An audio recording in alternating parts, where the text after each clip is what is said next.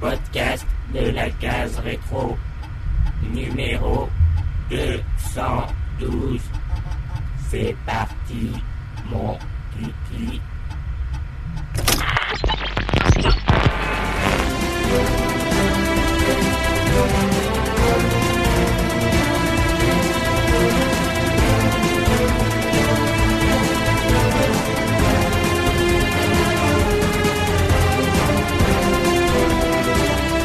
Bonjour à toutes à tous et bienvenue dans ce 212e épisode des podcasts de la case rétro.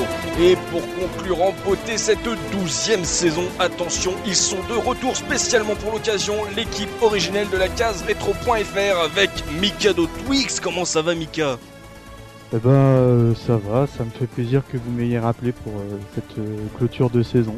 Ah mais c'était c'est un grand moment franchement on pouvait pas le, le faire sans toi il y a également Looping le papa Looping qui devient un peu papy maintenant. Oh, le psy, maintenant c'est papy, ouais, tu parles. J'ai- Looping. Elle, elle était belle cette époque où j'étais le papa looping. Ah, je suis, je suis content de retrouver mes, mes, mes vieux compères de l'époque. Il y a également Subikun comment ça va Subi? Euh, salut tout le monde, ça va toujours nickel. On a également euh, le fameux professeur Oz comment allez-vous professeur? Et à tous, ça fait plaisir de vous retrouver les gars. Mais ça nous fait plaisir de te retrouver aussi parce que bah, ça, fait ça fait longtemps qu'on s'est pas retrouvé, ça fait longtemps qu'on t'a pas vu et on n'est pas pas oublié quand même. Il fait partie quand même de l'équi- de l'équipe de la case rétro d'il y, y a un moment maintenant, euh, le fringant et sémillant. Il y a longtemps, Gerfo, comment ça va Gerfo? Il y a, il y a très très longtemps, ouais, parce que le côté sémillant, c'est, c'est plus trop ça. Mais ça va bien, salut à tous. Alors euh, messieurs, on se retrouve donc euh, en ce mois de juin euh, 2023, donc et ça fait plaisir vraiment de, de revoir euh, l'équipe d'origine au grand complet. Et d'ailleurs, pour l'occasion, on vous a préparé une petite surprise puisque on va retrouver euh, nos voix d'antan. Souvenez-vous, grâce euh, à un petit filtre euh, audio que nous a préparé euh, notre ami Looping, euh, on va essayer de, de re- revenir dans le passé. Donc euh, et, euh, donc la technique va nous aider. Et donc euh, c'est parti, on se lance ce petit filtre. Ah, est-ce qu'on m'entend? Est-ce qu'on m'entend? Ah, Ah. ça, ça y est, on a retrouvé notre Ah. jeunesse là. Ah, je me... Nous revoilà? Oh, j'- j'avais oublié, j'avais oublié ça. J'ai une larme à l'œil, hein. franchement, euh, ça, ça me fait plaisir. Ah, ça, ça, ça- franchement, ça fait, ça fait, j'ai l'impression d'être, euh, d'être un jeune jouvenceau d'un coup. Ça, on a l'impression d'avoir notre propre ballon d'hélium numérique. C'est pour nous, t'es toujours un jeune. Hein. Par exemple, Mika, Allô, bonsoir. par exemple, voilà, Il y a- Mika, lui, ça n'a pas Ça changé. change pas. Bah, il y a 10 ans, j'étais déjà le papy, quoi. Donc euh, maintenant, c'est les enfants ça. sont, sont ont quitté le domicile familial, donc j'ai eu le temps de revenir, quoi. Donc Oh, bien. D'ailleurs, c'est dommage tes dispositif ne fonctionne que pour la voix. oh, le buzz, ça fait combien d'années qu'on n'a pas entendu un buzz dans les cases rétro? Ah, bah justement, messieurs, euh, aujourd'hui, euh, on va revenir donc euh, dix ans dans le passé. les voix ne sont pas là pour rien puisque bah, on va parler de, de nos souvenirs de la saison vidéoludique, bien sûr, 2012-2013. Donc ça commence à dater maintenant. C'est bah, justement la limite qu'on s'était, souvenez-vous, qu'on s'était placé pour le pour parler de rétro gaming. C'était la limite qu'on s'était donnée à, la- à, à la création de la rétro. Il y a déjà il y a déjà 12 ans maintenant. D'ailleurs. Revenant dans le passé, est-ce que vous vous souvenez quel était notre dernier podcast justement de la saison euh, il y a 10 ans, donc euh, notre euh, saison euh, 2012, c'était la c'était la deuxième saison. Est-ce que vous vous souvenez de du sujet du hors-série de fin de saison? Ah, c'était un hors série déjà? Ouais, ouais, bah, on a on a pas mal de, Ah, tu sais, on euh, était souvent dans le hors-série à cette époque aussi. Je sais pas, c'était, euh, je sais pas, on a fait l'Amstrad, euh, on a fait des jeux de encore plus vieux, Oh, je sais plus. Franchement, c'est pas celui qui avait foiré là où malheureusement on l'avait jamais diffusé. Et on bah avait- si, si Ouais. Justement, bah voilà, Mika de Twix, la mémoire vivante du jeu vidéo, puisque bah justement c'était euh, cette saison, euh, c'était, euh, on a on a été régulier depuis toute la création de la case rétro, on n'a jamais été en retard, et bah justement c'était là le, notre plus gros fail, c'était, on n'avait pas pu conclure la, la saison la saison 2, il y avait eu un bug. euh, après, euh, on nous a on nous a un peu voulu, mais vu la, la saison 3 extraordinaire qu'on avait donnée euh, à notre public, euh, voilà, on s'est fait pardonner Ah, avec ça. l'ou- L'ouverture de saison, euh, d'émissions de saison 3, je m'en souviens, était exceptionnelle. quoi. C'était un jeu qui était extrêmement attendu. Mm.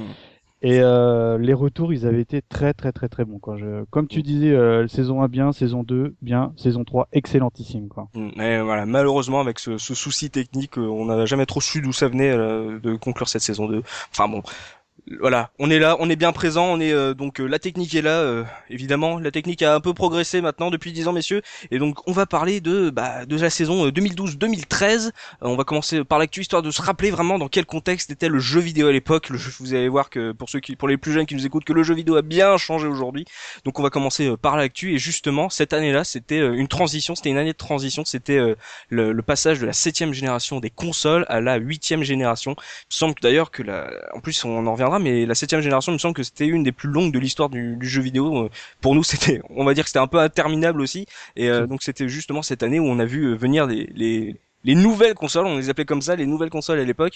Messieurs, on, que que, quels étaient vos souvenirs de cette époque? Je vais commencer par toi, Mika. Euh, comment tu te souviens de, justement de, de cette fin de génération À l'époque, c'était donc la, la Xbox 360 et euh, la PlayStation 3. Il y avait aussi la vieille Wii de Nintendo qui donc euh, qui avait fini leur, leur grande bataille.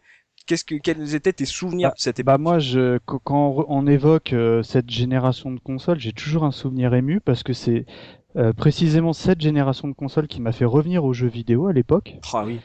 Et euh, je me, enfin c'est, moi j'ai un affect particulier sur la feu la Xbox 360 Qui était une belle que- machine, c'est vrai. Qui, qui était bien parce que euh, j'aimais bien euh, les jeux, enfin les, les, les quelques exclus qu'il y avait, j'étais vraiment fan.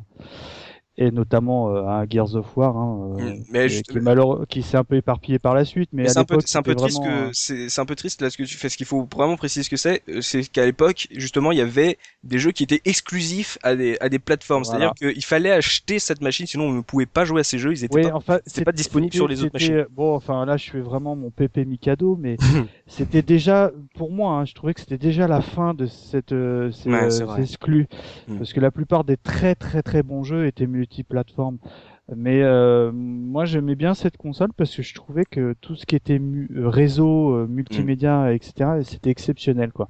Enfin, Looping, qui est, qui est mon comparse de toujours, euh, j'achetais les jeux Mm. en fonction de euh, si on pouvait jouer, je pouvais jouer avec lui en ligne, quoi. Et euh, pour euh, rapport au contexte, c'était quoi à peu près nos, nos vitesses de connexion à l'époque? Oh, euh, c'était- bah, la fibre arrivait tout juste. hein. je, je me souviens, je me souviens, Looping, il était venu l'installer euh, quand j'avais déménagé à l'époque le internet chez moi. Et euh, à l'époque, il y avait encore euh, Free. là. Ça me fait rire aujourd'hui. oh putain les gars. Putain. Je me sens vieux d'un coup. Enfin bref. Oh putain, le vieux flashback, quoi, non Et euh, il dit, waouh, Mika, t'as du 19 mégas. Enfin, je sais pas, aujourd'hui, ça me fait Oh. Bah, si, si tu te souviens bien, la, la, la Xbox, c'était un support DVD Oui, aussi.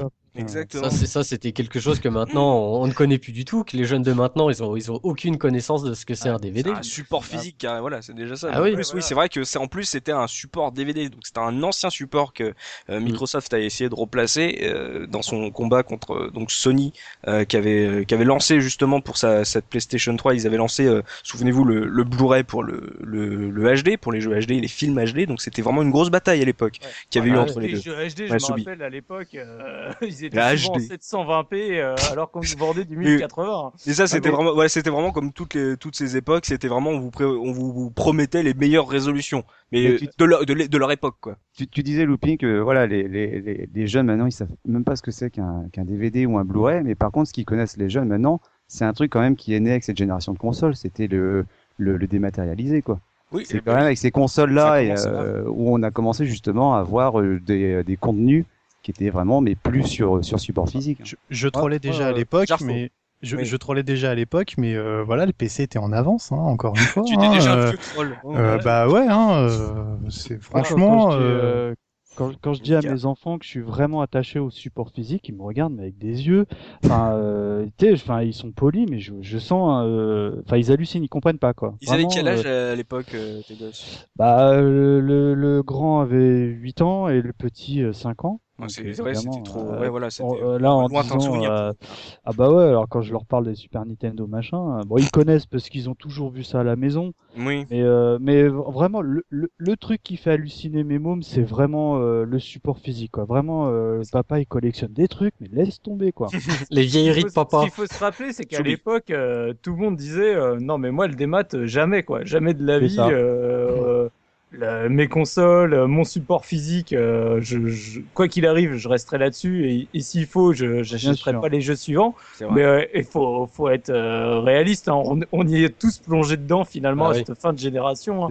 Moi, je me rappelle, euh, peut-être euh, dans les années, euh, pareil, euh, 2009, 2010, je me disais, euh, le physique, euh, moi, c'est je, le dématérialisé, j'irai jamais dessus. Mhm. Je voyais déjà à la fin de cette gêne, là, en 2012-2013, euh, mon Steam, euh, il a jamais été aussi euh, aussi violent au niveau du catalogue que euh, j'achetais li- limite plus de jeux déjà en démat que finalement en physique. Et Steam, ça, à l'époque, c'était c'était seulement le donc le, le magasin euh, de, de Valve qui était disponible à l'époque uniquement euh, sur le- les ordinateurs, les PC. Voilà. Et puis Mm. il faut se rappeler qu'à l'époque, donc tu avais des jeux quand même qui commençaient à, à faire un certain nombre. Par exemple, tu avais du quasiment 20 gigas. Bon, pour nous aujourd'hui, c'est rien, c'est rien 20 gigas. Mais à l'époque, quand du coup je t'ai chargé à à peine un MO seconde mes 20 gigas et que ça me prenait des heures, je peux dire que ça me fatiguait bien Le quoi.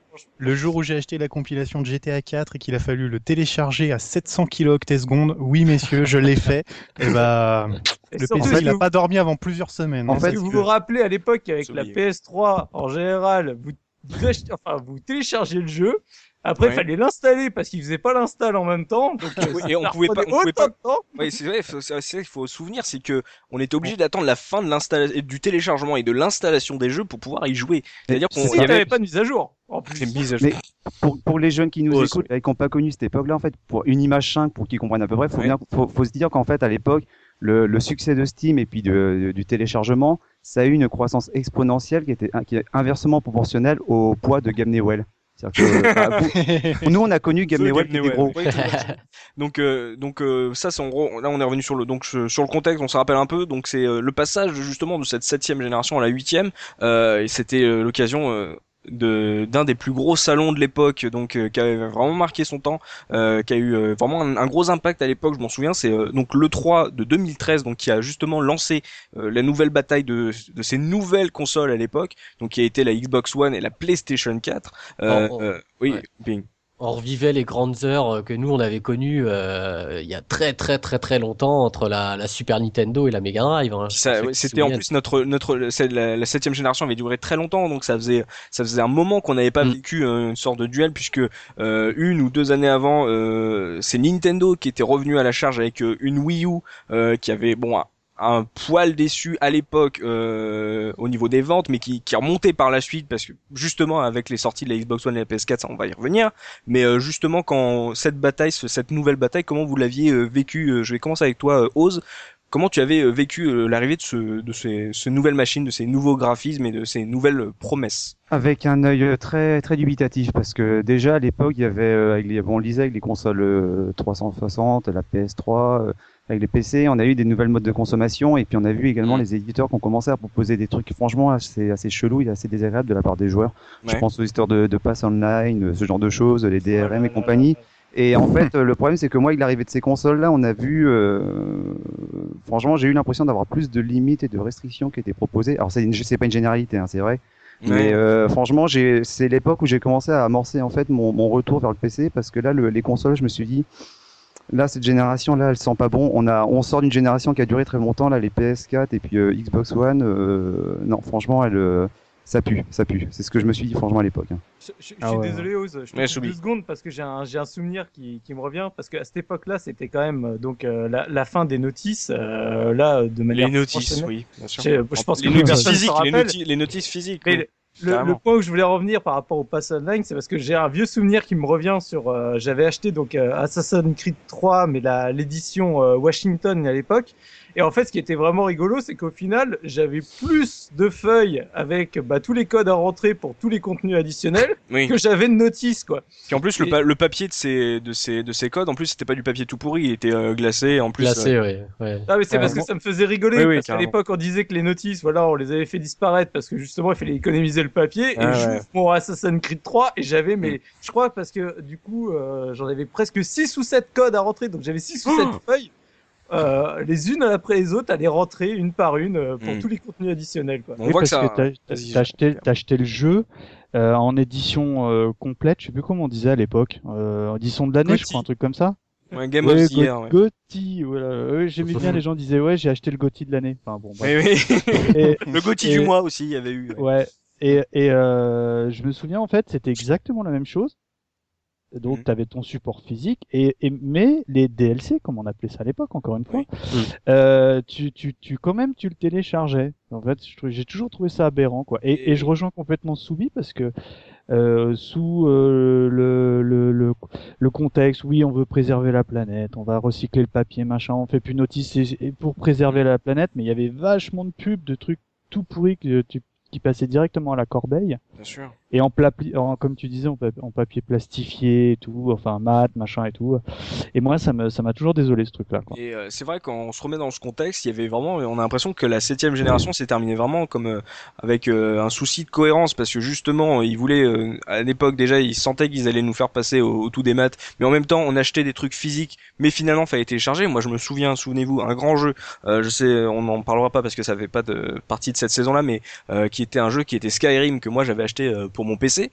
Donc j'avais acheté en boîte et euh, je, quand tu l'installais, quand tu voulais l'installer entre guillemets, il t'amenait sur ta page Steam pour que tu le télécharges. C'est-à-dire que c'est- c'était c'était Bah, juste déjà- quoi. Déjà, tu achetais un CD qui en gros était juste une clé de téléchargement. C'était euh, aberrant. Mais déjà, on parle de téléchargement. Est-ce que maintenant les jeunes d'actu- à l'heure Oui. actuelle, ils savent ce que c'est qu'un Oui, téléchargement? parce que voilà, fallait encore attendre la fin du téléchargement. C'est que j'ai dû Ah. attendre toute une journée histoire que, en gros, euh, Ah. télécharger euh, toutes les données du jeu sur mon ordinateur dans mon disque dur pour pouvoir y jouer. Donc c'était même vois- C'est vrai, c'est vrai qu'on on, on était patient quand même à l'époque. on perdait hein, un temps fou. hein. abusé. Ah là quand- là. quand je vois mes filles, moi, qui jouent, euh, qui jouent sur la télé, elle me dit, papa, regarde, il y a le nouveau jeu qui est arrivé. Elle, elle- clique et ça, ça se lance immédiatement. euh, On- voilà, et ok, ils ont pas conscience qu'avant, euh, il fallait attendre plusieurs heures, voire plusieurs jours pour pouvoir jouer à un jeu vidéo, quoi. Et puis c'est c'est pas c'était pas c'est pas si lointain que ça. Hein. C'est euh, c'était c'est pour nous bien sûr c'est c'est c'est un, jet de pierre de, de notre vie, mais euh, franchement c'était euh, encore très archaïque à l'époque. Ouais, ouais. C'est c'est- c'est La une époque où, où limite euh, j'allais plus vite fait d'aller au magasin d'à côté acheter le jeu et revenir Bien que sûr. de le télécharger. Hein. Maga- magasin de jeux vidéo Un magasin de jeux vidéo. Oh là là, tu nous sors un truc là. Maga- enfin un magasin physique également cette Oui. fois-ci. Euh, attends, entre free et magasin, putain, ça fait beaucoup de flashbacks ce soir. hein. Bah, ça va être la- c'est vraiment la, la soirée des flashbacks. Euh, justement, donc de cette E3 euh, 2013 qui avait lancé la Xbox One et la PlayStation 4. euh, à l'époque, donc on s'était beaucoup bagarré justement sur euh, deux philosophies. On avait vu que Xbox était euh, Microsoft et, sa Xbox était vraiment partie justement dans un système euh, dématérialisé. Euh, entre guillemets propriétaire comme avait lancé euh, Steam sur PC mais avec beaucoup plus de restrictions. On n'avait pas l'habitude de ça donc justement à l'époque. C'est pour ça que ça a fait beaucoup jaser euh, parce que justement dans le monde des consoles on n'avait pas l'habitude de ce genre de système. Et de l'autre côté il y avait euh, donc Sony qui s'était à l'époque rangé du côté euh, du côté de la console euh, entre guillemets ancestrale euh, la, console euh, comme on la concevait à l'époque euh, très libre très euh, près de ton jeu euh, très libertaire euh, de ces de ces deux mouvances qui qui étaient apparues à l'époque euh, est-ce que justement vous aviez cru euh, que bah, justement la, la voie de Sony était viable ou euh, est-ce que vous étiez déjà dès, dès, dès l'époque résigné sur le, le système euh, donc euh, proposé par la Xbox One, Mika?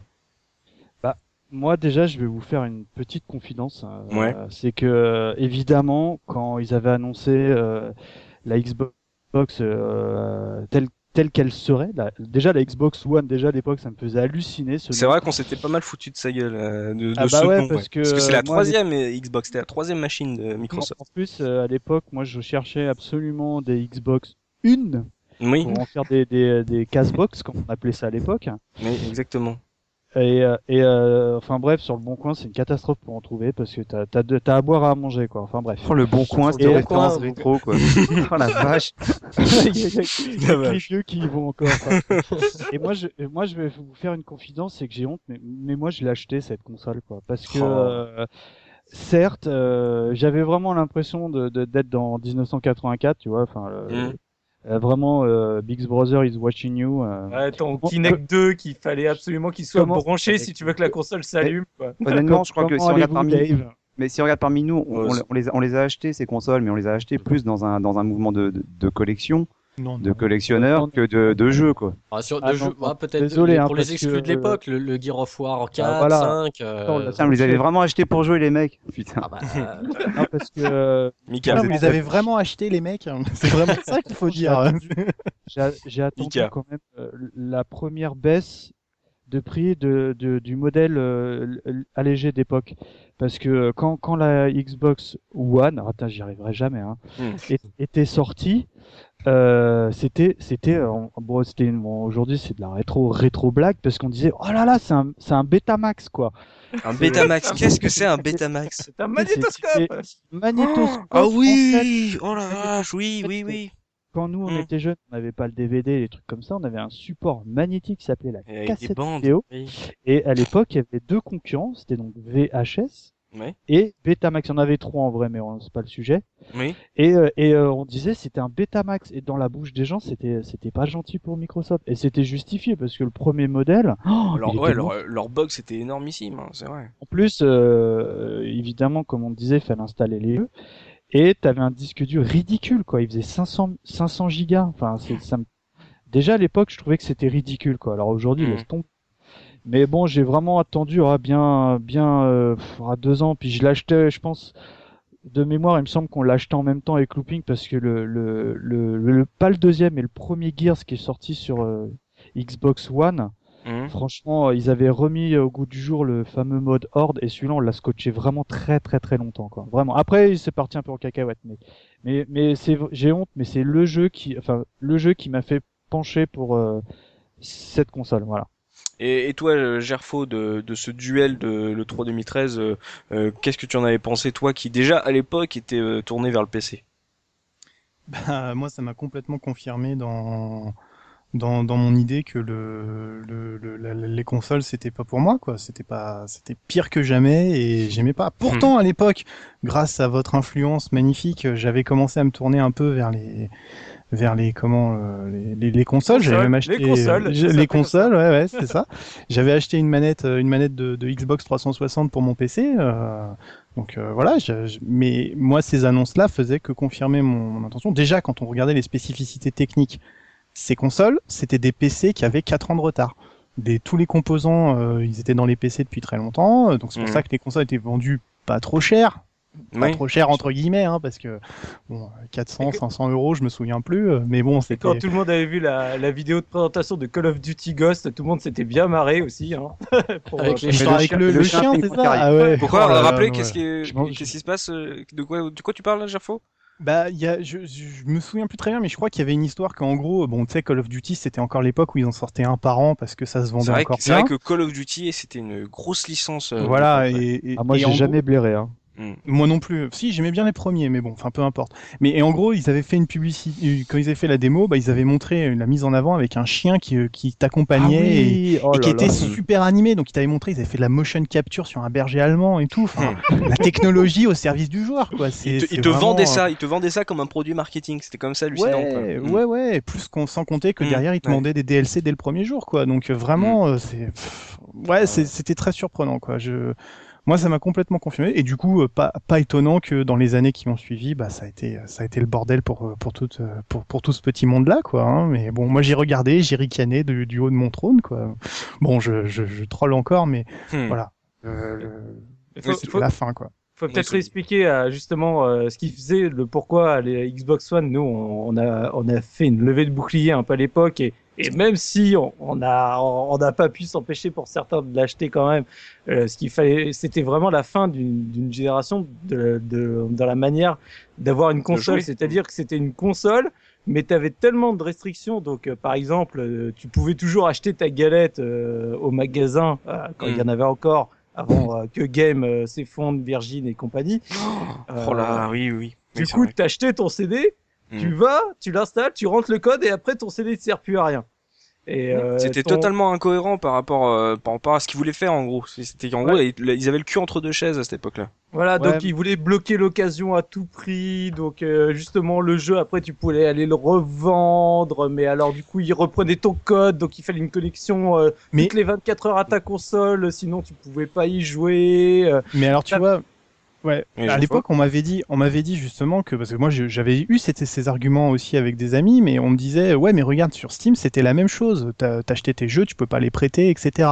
Sauf que le gros problème des consoles qui a toujours continué à exister, c'est qu'ils vendaient les jeux à des prix absolument indécent quoi. Sur Steam, on payait nos jeux pas cher, on pouvait les avoir. Et puis il n'y a pas eu que Steam, il y en a eu d'autres qui se sont développés après. Mais bien sûr. Mais- Voilà, c'était c'était problème de prix quoi. Mais il y a autre chose qu'il faut voir au niveau des Ouais, jeux, c'est- au niveau du catalogue, parce qu'on l'a bien dit, euh, les exclusivités, déjà, avec la, la génération PS3 et 360, il y avait de moins en moins d'exclus sur les consoles. Il y avait Sony qui avait quand même un petit avantage par rapport à Microsoft, mais avec l'arrivée de des vie- en fin de PS4 vie, et Xbox avaient, One, euh, mais les exclus, mais il y en avait quasiment plus, quoi. Si, Sony en avait toujours un petit peu, chez Xbox, t'avais c'était Halo rien 5. du tout.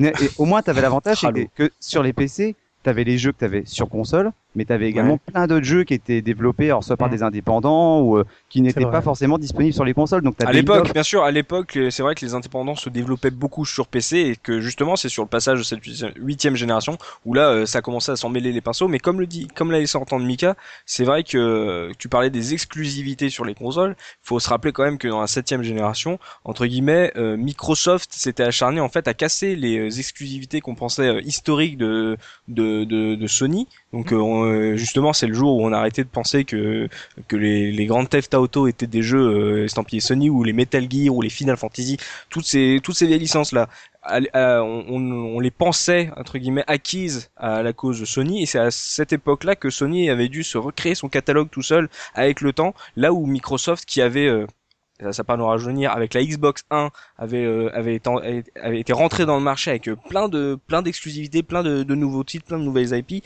C'était concentré sur euh, un, un bloc très solide euh, de, de licences, mais finalement peu. Elle vendait beaucoup sur peu de jeux, là où, où euh, Sony essayait de vendre euh, un peu sur beaucoup plus de jeux. Donc c'était vraiment très différent à l'époque. C'est vrai qu'on n'avait pas connu autant d'exclus que euh, dans les autres années, les autres époques, les autres générations. Et euh, mais mais c'était vraiment la, la fin d'un cycle. Mais la, la, justement où la Xbox 1 et la PS4 ont essayé de, de se relancer. Ils ont pensé pouvoir se relancer sur ce, cette même bataille et ça n'a pas vraiment donné ce qu'on- ce qu'ils pensaient ou ce que nous, en tant que joueurs, on a pensé. Mais euh, toi, euh, Looping, de Hmm. cette 3, toi, t'en avais pensé quoi euh, quelle est- C'était quoi Ouais. ta pensée par rapport à ces deux philosophies? Moi, justement, ce qui m'avait marqué, c'est que Sony, à l'époque, euh, ils avaient voulu euh, revenir à un modèle que nous, on avait connu, c'est-à-dire euh, pas de pas de restrictions. euh, le, le- je me Plus souviens. qu'il y revenir, il restait, j'ai envie de dire. Oui, il restait, oui, voilà. Le dernier que- bastion, on l'a Voilà. on l'a souvent appelé comme ça.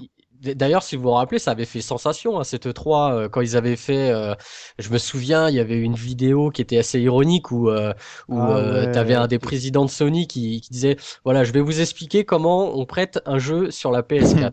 Mhm. Donc, tu vois le gars qui Step remet, one, hein. ouais, step one, il donne le jeu dans la main de, de son pote et l'autre il fait merci quoi, tout simplement parce qu'on pouvait on pouvait prêter encore un support physique, Mm. t'avais pas besoin de donner euh, des codes parce qu'après il y a eu tout le système de code euh, qu'on a connu avec la Xbox One et qui finalement est venu aussi se greffer sur la PS4 avec le temps.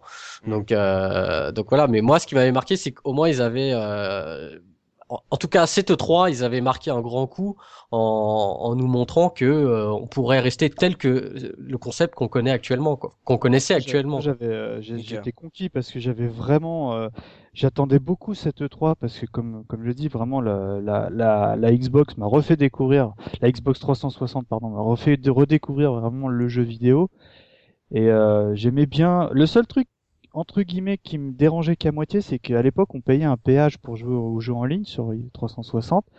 Donc le fameux Xbox euh, Live Gold. Et C'est-à-dire qu'on avait un abonnement en plus des abonnements qu'on avait pour se connecter à Voilà. Internet. Ouais. Et euh, enfin, et euh, certes, moi j'avais vraiment le sentiment, j'ai toujours donné cet exemple que certes on payait un péage, mais euh, au niveau euh, réseau tout ça, on était sur une autoroute, bah, contrairement à, à une sorte de nationale.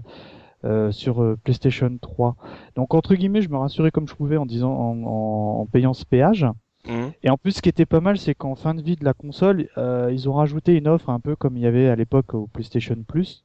Mhm. C'est que euh, tous les mois, je crois, de mes- ou tous les deux mois, je me souviens plus, tu avais un ou deux jeux gratuits, mais qui étaient Mhm. à toi. Mais en fin de Mais- vie, quoi. Mais, euh, vu que tu parles de ça, sou- souviens-toi que c'est aussi à cette période-là que la PS4 a, a lancé une offre. euh, il fallait payer en ligne après pour jouer, ce qui Oui, sur, pas le PS, cas. sur PS3, ouais, pendant, Voilà. on pouvait, on n'avait pas besoin de payer pour jouer Voilà. en multijoueur. Mais c'est après, c'est revenu après dans leur, leur, leur système de, de Ouais. gratification PS Plus, c'est- ouais. C'est pour Mm. ça que euh, moi j'a- j'avais vraiment vraiment les nerfs parce que Microsoft, euh, enfin ils, ils annonçaient l'antithèse de de ce que je je, je De la voyais philosophie de la, de leur deuxième Voilà. console. Ah, Et puis le Kinect, vraiment à l'époque, ça m'avait vach- vachement dérangé. quoi. J'avais vraiment l'impression euh, de- de- d'être au- épié. euh, et puis euh, d'avoir le sentiment qu'on allait recevoir des pubs euh, Hmm. vraiment ciblées. euh, Et pourtant le Kinect, moi je l'ai vachement scotché avec mes moves. hein. Je pensais pas que ça me plairait, mais euh, c'était euh, c'était vraiment sympa quoi. Et euh, donc là, c'était vraiment le, le passage de cette euh, huitième génération. On va voir tous les jeux qu'on avait fait de- justement dans cette période de transition. Donc c'était les jeux de la septième génération puisque la huitième génération est venue l'année d'après. Euh, par rapport au contexte euh, de, de cette année-là, euh, il y avait eu un truc assez triste aussi. C'était euh, tout ce qui était presse jeux vidéo commençait à vraiment se casser la gueule. C'était aussi également une sorte de, de génération qui, qui tombait, qui, qui se Mm. cherchait une, une nouvelle génération. Toi, Subi, qui était très attaché à tes, à tes bouquins, à, tes, à, ta- à cette presse de l'époque. Euh, Qu'est-ce que t'en as pensé? Il y a eu pas mal de morts à cette époque et euh, il y a eu euh, vraiment un doute sur le fait de, la manière dont on avait parlé de jeux vidéo finalement. Ouais, bah, des, morts, il y en avait déjà eu quelques-uns quand même avant même cette saison. Hein. Ça faisait déjà depuis un moment que la presse commençait vraiment à diminuer. Et en particulier pour la presse de, de jeux vidéo, parce que le, tu voyais les rayons, euh, ça se réduisait comme peau de chagrin au niveau des magazines. euh, Mm. Tous les grands, grands euh, classiques, les consoles plus, les joypads, tout ça avait déjà disparu. Et après, ça, ça a continué à, à s'accélérer, où on a eu...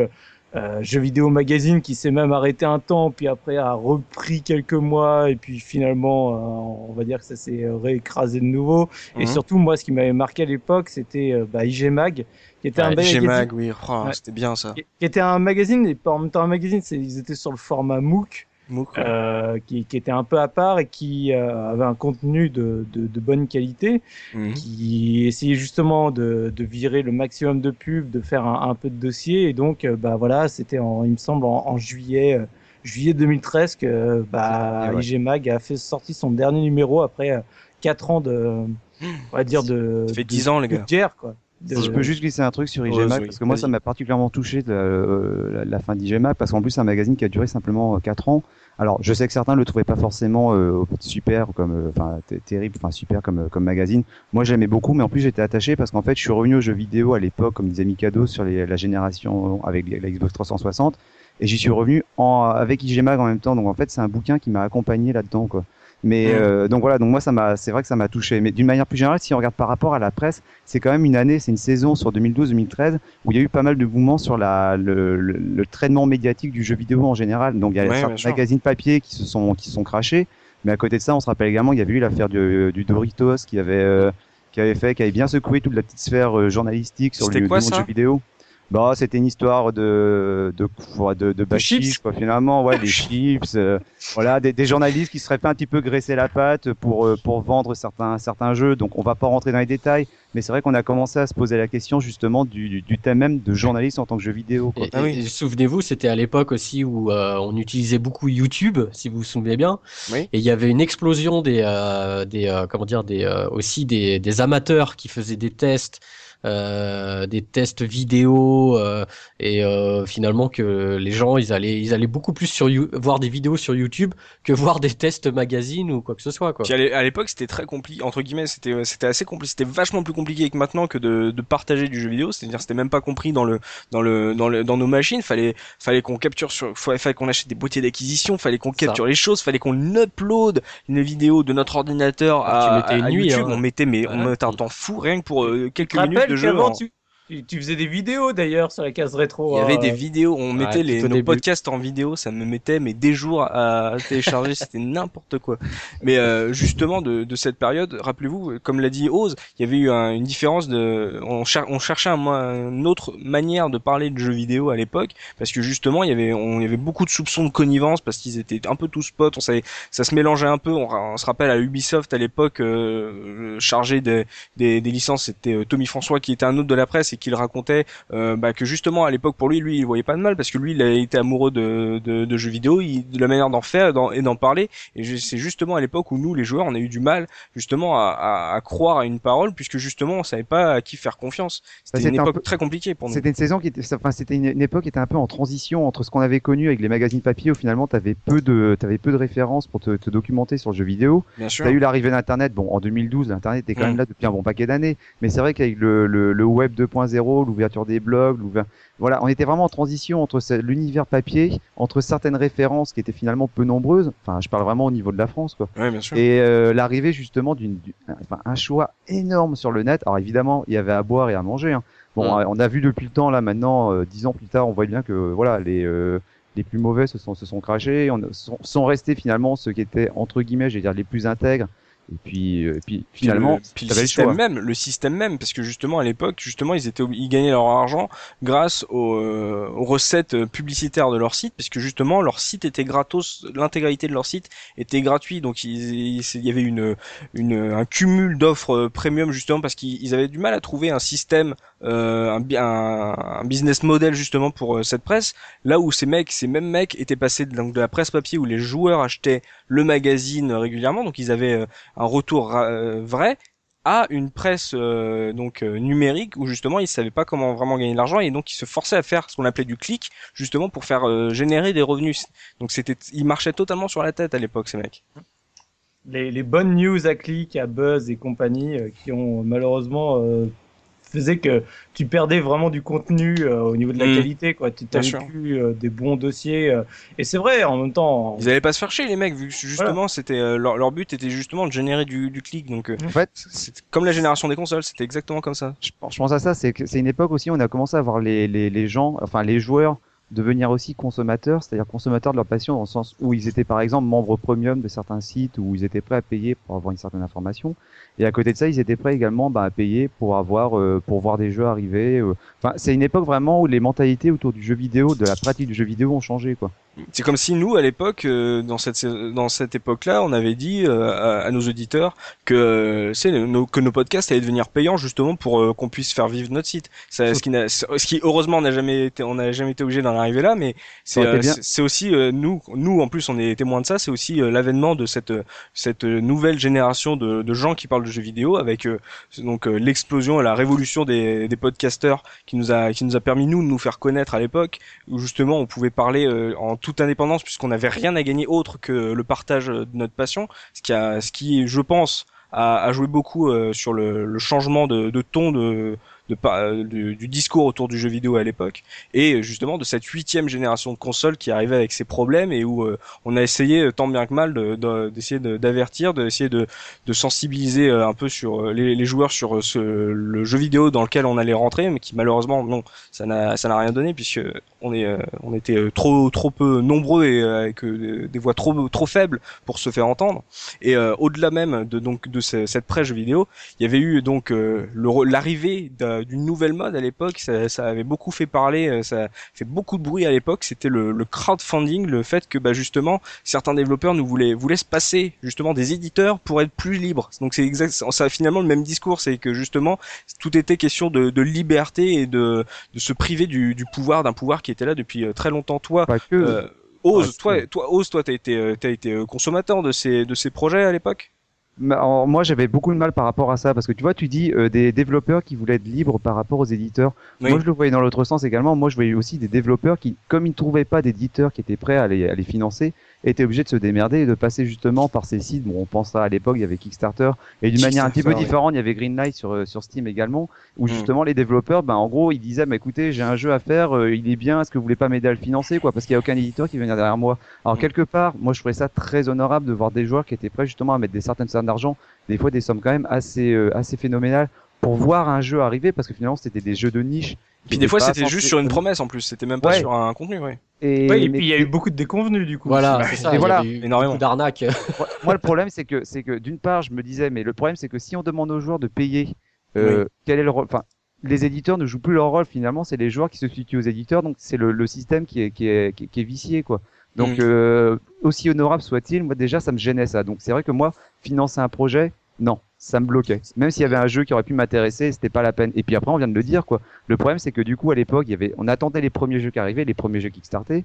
Mais il y en a certains qui on ont en attente, fonctionné, euh, Et, Mm. et souvenez-vous de la, une certaine console qui se nommait la Ouya. Est-ce que vous La Ouya.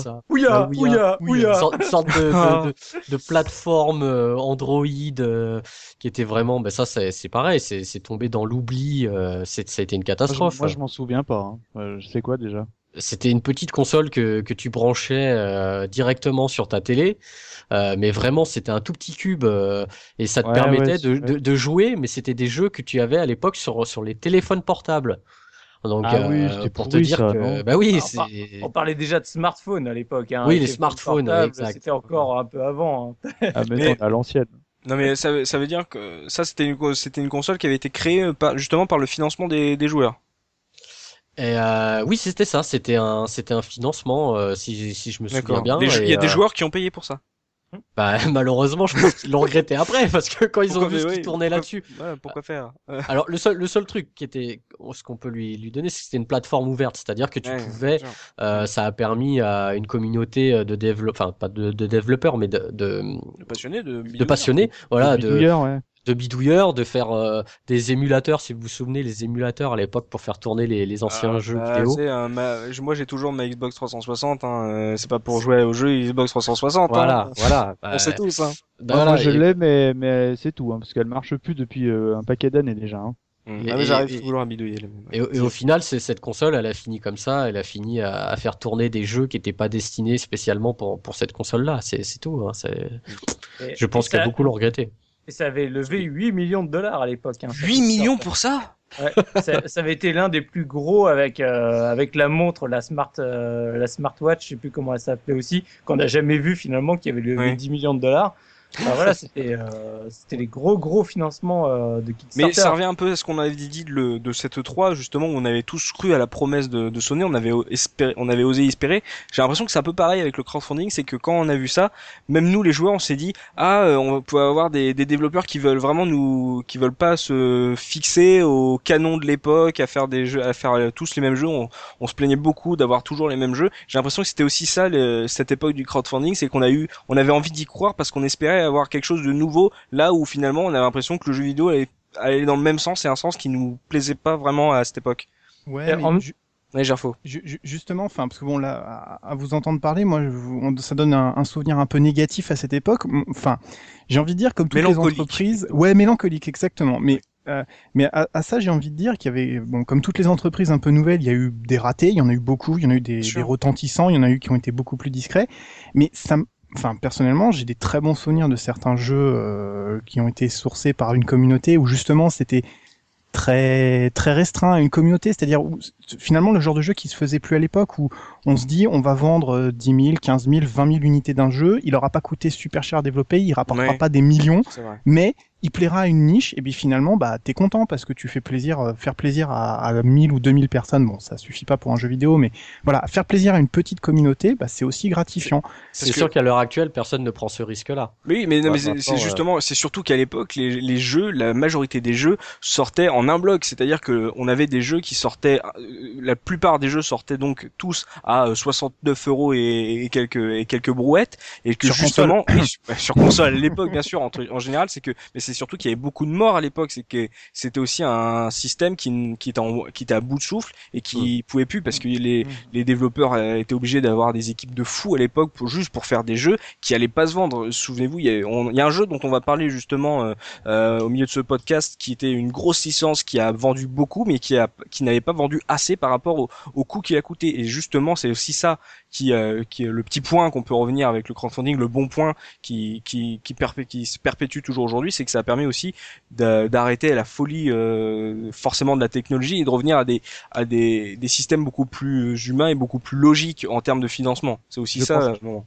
Je pense à quelque chose parce que Jean-Faux disait oui, on va plus voir que, que sa période était tout noir. C'est vrai parce que tout à l'heure j'étais assez négatif par rapport au, crowdf- au crowdfunding. Moi, il y a un truc que j'ai beaucoup. On n'a jamais réussi à le crowdfunding, voilà. Même aujourd'hui. Euh, vaut, Mais, mieux, euh, vaut mieux pas que j'essaye, moi. Ouais, De toute façon, qui parle anglais encore aujourd'hui Non, il y, a un- il y a un truc par contre que j'ai beaucoup apprécié. Autant le fait que les développeurs aient un peu quémandé les, les joueurs pour financer leurs projets. Bon, Oui. bon, euh, voilà, j'avais du mal avec ça. Par contre, il y a un truc que j'ai bien aimé, c'est que les développeurs ont commencé justement à proposer leurs jeux de manière différente. C'est-à-dire que toi, tu parlais justement de jeux qui étaient proposés d'un seul bloc, par exemple à 70 euros. Oui. Ils ont commencé maintenant à proposer des, à l'époque, à, à proposer des jeux en format épisodique, comme une série télé finalement. c'est vrai que c'est venu à peu près à cette époque, ouais. Voilà, à des petits prix, ce qui fait que finalement, tu pouvais te permettre de tester un jeu. Bon, si ça te plaît, tu continues à acheter les épisodes, sinon tu arrêtes. Et c'était vraiment, j'ai trouvé que c'était un, un système de consommation du jeu. J'aime pas dire ça, consommation de jeux vidéo. Je trouve ça c'est vulgaire. Mais c'était la Mais, mais voilà, mais j'ai trouvé que le, ce, ce principe de consommation était très malin et très intelligent et très rafraîchissant à l'époque. Mais justement, pour euh, con- conclure sur cette, euh, cette, cette époque-là, sur l'actualité avant de lancer sur nos jeux,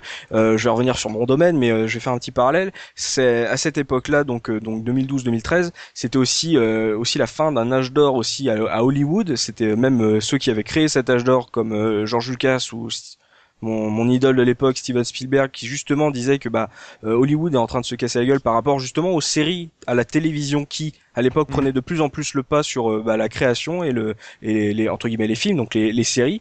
Euh, justement, est-ce que juste, c'était pas aussi ce, ce même parallèle qu'on avait eu avec le jeu vidéo, avec un système qui allait à bout de souffle et qu'il fallait se renouveler et que l'épisodique qui n'a qui n'a qui n'avait pas encore été testé euh, jusqu'à cette époque-là, alors que les séries, ça avait commencé bien avant les, le, le succès des séries et que le jeu vidéo a mis du temps à y aller.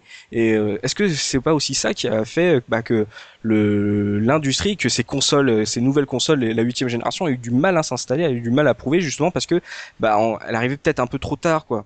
Est-ce que la septième génération, la, la durée de la septième génération n'a pas fait du mal aux, bah, à ces consoles de jeux vidéo euh, Soubi? Ah, oui, je pense, mais après, c'est comme tu dis, c'est surtout aussi la, la, la démesure au niveau des, des coûts de développement. Et euh, moi, je repense aussi à un autre jeu qu'on parlera un peu plus tard, euh, qui avait, euh, je sais même plus le nombre de studios différents qui étaient partout dans le monde de la part d'Ubisoft pour développer le Ouais. même jeu, qui recollait les morceaux comme ils pouvaient, et à la fin, ça On a vu le un résultat, des- ouais. un, un- un des jeux les plus buggés que j'ai jamais vu de ma vie. Euh, enfin voilà, il y, il y avait vraiment un moment, tu te dis, est-ce qu'il y avait besoin d'autant de personnes pour ça, quoi oui, c'est vrai. C'est, il y avait un moment, il y avait une vraie perte d'efficacité finalement dans dans le jeu. Tu, Mm. le- la démesure faisait que finalement, euh, tu, le gameplay en lui-même euh, se perdait, quoi. Le- Donc voilà, donc euh, les les triple A puis les quadruple A, heureusement que ça s'est arrêté. que- Quadruple A, ça m'avait fait marrer ce truc-là. Ouais, ouais. C'était, Hmm. c'est- ça C'est vrai. devait- c'était la fin d'une époque où il était vraiment temps que ça s'arrête parce que il fallait revenir à, à être logique. C'était, on a l'impression qu'on marchait sur la tête à l'époque.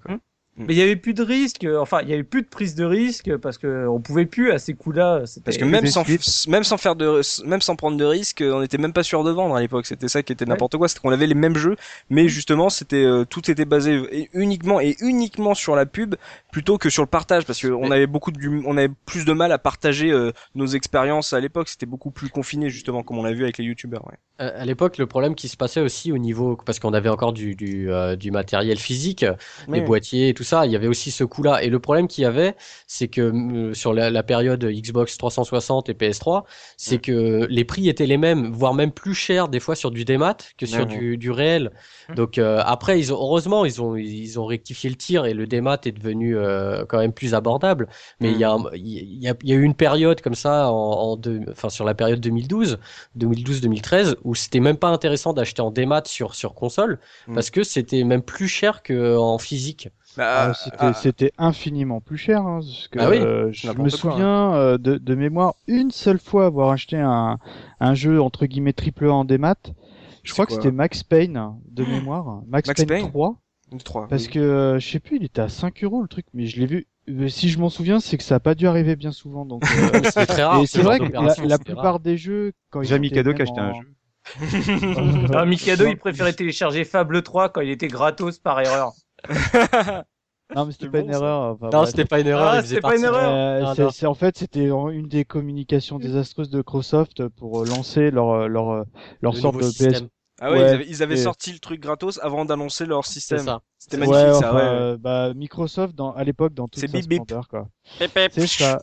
Et euh, ouais, les jeux, ils- c'était pas rare de les voir en fin de vie à des 30 ou 40 euros, alors que bon, je parlais, je- déjà à l'époque j'étais fan de brocante, mais euh, euh, tu pouvais les toper entre 5 et 10 euros, voire même en- quand l'occasion se pratiquait vraiment encore euh, énormément, Mhm. à des prix euh, mais moins de la moitié du prix du démat quoi. Enfin, Juste- moi ça me trouvait ça aberrant quoi. tu, tu me corrigeras si je me trompe, Gerfo, mais euh, euh, cette époque-là, sur euh, donc le sur euh, donc le, le magasin Steam, euh, on pouvait pas encore revendre euh, ses, ses codes. Donc c'était vraiment on achetait, on pouvait pas le redistribuer son sa Non, propriété. C'est ce que je disais tout à l'heure sur l'histoire de cette polémique qu'il y avait un peu sur les consoles et assez étrangement on y avait échappé nous sur PC parce que euh, parce qu'on pensait que c'était raisonnable. Si tu payais un jeu 5, 6 euros, bon, allez, si je peux pas le revendre, c'est pas très grave. C'était même plutôt l'inverse. En général, il coûtait pas cher, t'achetais pour tes amis en même temps.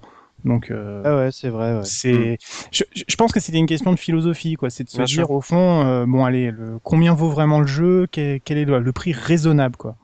Mais euh, voilà. Et moi, même moi, à l'époque, hein, je m'étais euh, mis un, un prix psychologique, hein, parce que euh, bon, on, on va y venir, mais euh, j'achetais jamais vraiment pratiquement les jeux à leur sortie, euh, mais euh, j'ai- fallait pas que je dépasse les 30 trentaines d'euros, quoi. Sinon, euh, 70 euros d'époque, moi, ça me semble aberrant, quoi.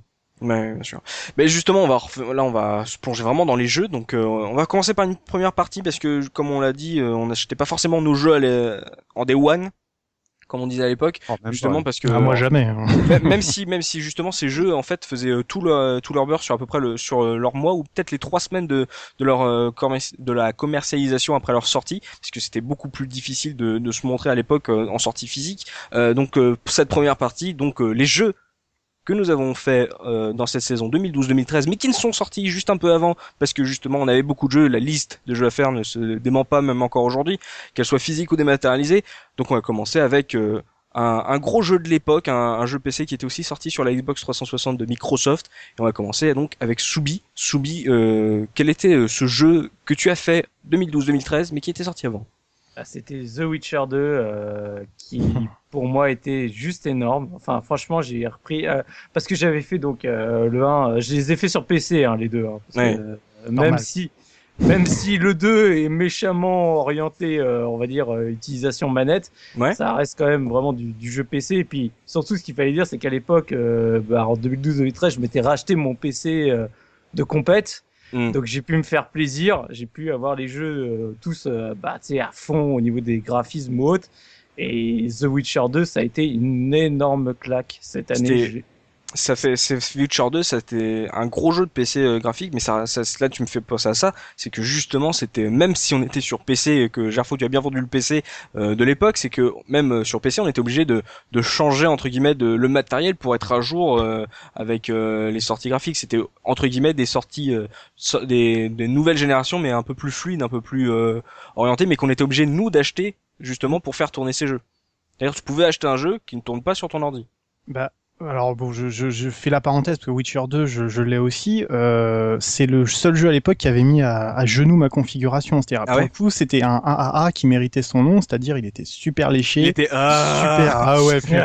c'est, tu lances et tu fais, oh mon dieu, j'ai pas plus de 30 images par seconde, mais j'ai pas envie de sacrifier tellement c'est beau. Donc tu, tu restes sur le Tu diapo à et 30 images par seconde, mon pauvre. c'est- euh, la première fois que je l'ai lancé, ouais, je, je m'a- je m'attendais pas à ce qu'il soit aussi beau et qu'il me bouffe autant le, le truc. Mais euh, Soubi va nous en parler bien mieux que moi parce Ah que. parce que sur PC, tu sais, quand on était à 30 images seconde, on pleurait. Hein. Bah, Ah oui, oui, sur tout à fait. consoles, hein. Ah oui, oui. C'est vrai que sur console, c'est à peu près la norme, c'est vrai. Moi, moi, moi, en dessous C'est de une 60, exception qu'on connais avait pas. 60, ouais. c'est n'importe quoi, Ah ouais. Donc, ouais, Witcher voilà. 2. Et c'est surtout que ce qui était intéressant à l'époque par euh, CD Projekt, c'est qu'ils avaient une vraie volonté de toujours améliorer leur jeu malgré qu'il soit sorti depuis euh, X mois. Ouais. Parce que euh, justement, comme je l'ai pas fait tout de suite, bah, j'ai eu la chance de, de jouer directement à la version améliorée, celle où ils continuaient encore à améliorer les graphismes, euh, à améliorer les quelques bugs qu'il y avait ou autres. Donc là, Et à franchement- 15 images seconde. Et comme disait Gerfo, bon déjà graphiquement c'était vraiment un très très beau jeu. Ouais. Et après c'est surtout au niveau bah, de la narration, de l'écriture, c'était un, un vrai RPG comme j'avais pas pris de claque depuis longtemps parce que certes ouais, au même moment t'avais eu Skyrim, mais Ouais, bon Skyrim, c'est pas un certes, RPG. euh. c'était- c'était superbe, l'environnement ouvert était magnifique ou autre, mais mais The Witcher quoi, au niveau de l'histoire, au niveau de comment tu es impliqué dans le jeu, c'était énorme. Déjà en plus, Euh, T'avais The quasiment Witcher, deux gens. Ouais, t'avais Witcher, quasiment. c'est CD Projekt Ouais. C'était- Donc, c'est des, c'était des Européens, ok. Donc, Ouais, c'était c'était euh, des Polonais. du RPG à l'européenne, quoi.